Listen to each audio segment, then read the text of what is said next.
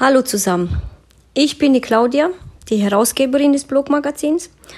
Und heute würde ich gerne nur ganz kurz ähm, mit meinem Mann besprechen, ähm, bis nach acht Wochen Quarantäne es sich für ihn anfühlt, wieder arbeiten gehen zu dürfen. So, mein Mann, Rüdiger Grimm, er hat da einen Gastbeitrag geschrieben. Und ähm, ja, wie, worauf freust du dich am meisten? Dass, ja, du, zusammen erstmal. dass du am Montag anfangen darfst? Ja, freuen. Also ähm, freuen erstmal mit den Leuten wieder vernünftig reden zu können, denke ich. Weil ähm, über Teams oder Telefon- oder Videokonferenz ist das zwar ganz toll, aber manche Dinge kann man einfach nur direkt besprechen. Also Mitarbeitergespräche oder größere Projektbesprechungen mit mehreren Personen, wenn man auch Dinge aufs Whiteboard malen möchte oder sowas, das ist halt vor Ort direkt zusammen am Tisch schon einfacher. Und auf den Kaffee. Ähm, wo direkt auf dem Flur steht natürlich. Also hast du etwas gegen den Kaffee zu Hause? Haha. nee, der Kaffee ist eigentlich super. Er kostet nur hier was. Haha, okay. Ähm, ja, wie hat sich für dich die Quarantäne angefühlt? Also die Corona-Zeit zu Hause? War das eher Stress für die Beziehung? War es eher Stress für dich? Wie hat sich angefühlt? Nee, es war äh, kein, kein Stress oder sonst was. Ähm, wenn man, ich denke, wenn man ein Arbeitszimmer hat, ähm, das hat mir, Claudia hat mir ihr zur Verfügung gestellt in der Zeit. Dann, dann kann man da auch vernünftig arbeiten. Und wenn Telefonie oder Videokonferenzen angestanden sind, haben wir halt die Tür zugemacht und dann ging das ganz gut. Ich weiß aber auch von Kollegen natürlich, die haben ähm, daheim vielleicht auch zwei, drei kleine Kinder. Die äh, Frau muss vielleicht ähm, arbeiten. Äh, bei denen ist es schon also extrem schwierig. Also auch mit denen habe ich natürlich Telefonie oder Videokonferenzen. Und das ist dann schon echt happig bei denen. Und äh, die können natürlich auch nicht sagen, die arbeiten von heute auf morgen gar nicht mehr. Das ist so einfach ist natürlich nicht. Ähm, und da haben wir auch teilweise Kollegen, die sind natürlich extrem ähm, ja, flexibel. Die fangen dann mittags um 13 Uhr an, arbeiten von, dann, von dort an acht Stunden, einfach um, weil da die Kinderbetreuung dann irgendwie besser geregelt ist. Also ähm, mit den Kollegen möchte ich jetzt nicht unbedingt tauschen in der Situation.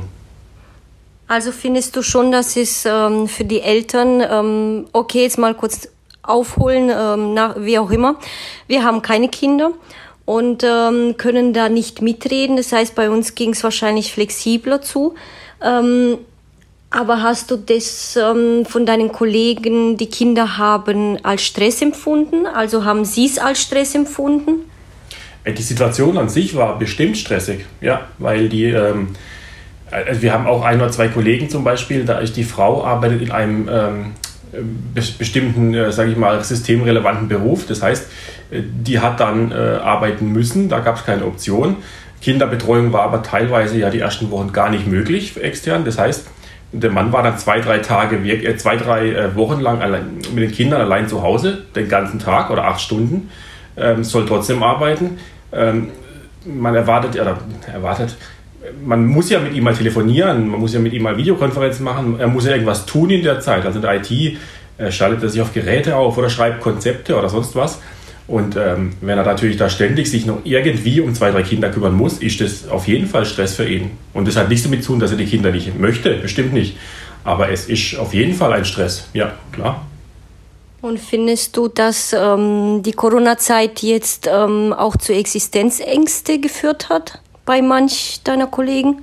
Ja, das bestimmt. Also das auf jeden Fall. Ähm, Oder auch bei dir selber. Also die, grundsätzlich, also jeder hat darüber nachgedacht, bestimmt. Ja, manche mehr, manche weniger. Das hängt mit Sicherheit auch damit zusammen, sage ich mal, wo, wo die Leute im Berufsleben vielleicht stehen oder sowas. Ja, also wahrscheinlich hat jemand, der jetzt vielleicht 55 ist und jemand, der 19 ist, ja, jetzt mehr Existenzängste, weil derjenige, der älter ist, ähm, schwieriger in einen neuen Job kommen würde und jemand, der 19 ist, aufgrund von der wenigen Erfahrung auch schwerer in einen neuen Job kommen würde vielleicht, ja.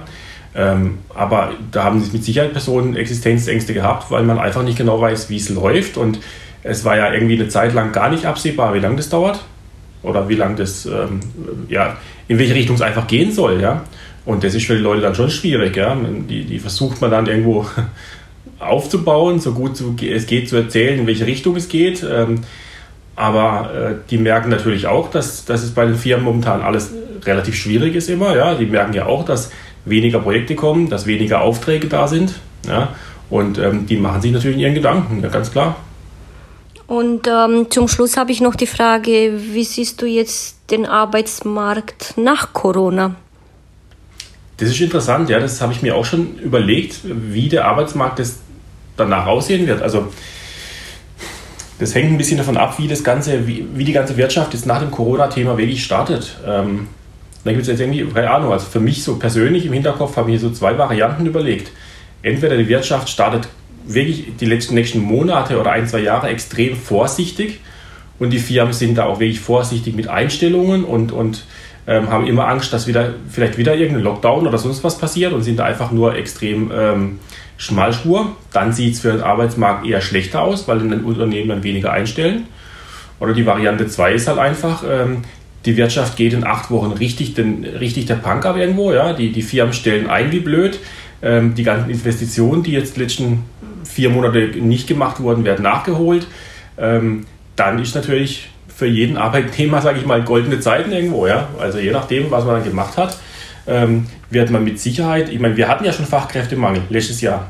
Ja, und gerade Fachkräfte, wenn jetzt die Wirtschaft noch mehr abgeht wie bisher. Welche wären das? Was für Fachkräfte meinst du? Ja, Fachkräfte haben in, in, vielen unterschiedlichen Branchen. Also ich weiß zum Beispiel in IT, ähm, Consulting, IT-Beratung zum Beispiel, ja, da hat man auf jeden Fall äh, Fachkräftemangel. Und ähm, ich rede jetzt einfach von, von, von gelernten, gelernten Personen, die das vielleicht auch schon mit Erfahrung ein paar Jahre gemacht haben.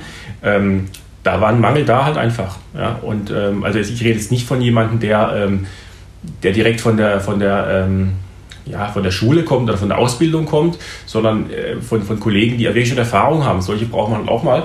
Und da war schon ein Mangel da. Und ähm, je nachdem, wie das weiterläuft, auch mit dem Thema ähm, digitale Transformation, werden die Unternehmen das jetzt nutzen quasi und weil sie gesehen haben, dass, dass das Arbeiten so schwierig ist, wie wird das Homeoffice sich entwickeln? Ähm, das ist auch so ein Thema. Also ich kann mir durchaus vorstellen, dass viele Unternehmen zum Beispiel jetzt nach dem Corona-Thema sagen, hey, das Homeoffice funktioniert ja eigentlich doch ganz gut.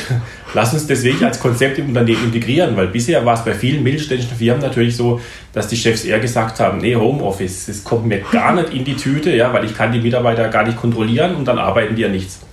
Und das Homeoffice hat aber eigentlich so, ich denke mal, durchweg gezeigt, dass es eigentlich gar nicht stimmt. Also ich weiß es bei uns im Unternehmen, die Mitarbeiter hatten definitiv ähm, ja. mehr gemacht wie vorher. Das ist einfach so, ja. Das liegt nicht daran, dass die jetzt zu mehr getrieben worden sind oder sowas, definitiv nicht.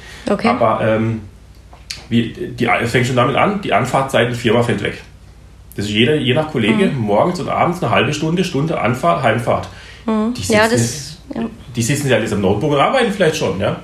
Oder ähm, was man immer wieder merkt auch, das geht mir so, das geht auch Kollegen so, ähm, dass man eben abends um, um fünf, halb sechs Notebook zumacht, was isst und dann abends um sieben das Notebook nochmal aufmacht, gedacht, ah, ich, ich gucke mal kurz die Mails an und aus, aus, dem kurz Mail anschauen, werden halt nochmal zwei Stunden irgendwas tun halt, ja. Und das ist, ähm, ja, die arbeiten grundsätzlich mehr, glaube ich, so. Dieses Thema von wegen, ich kann sie nicht kontrollieren, die tun nichts, das ist nicht.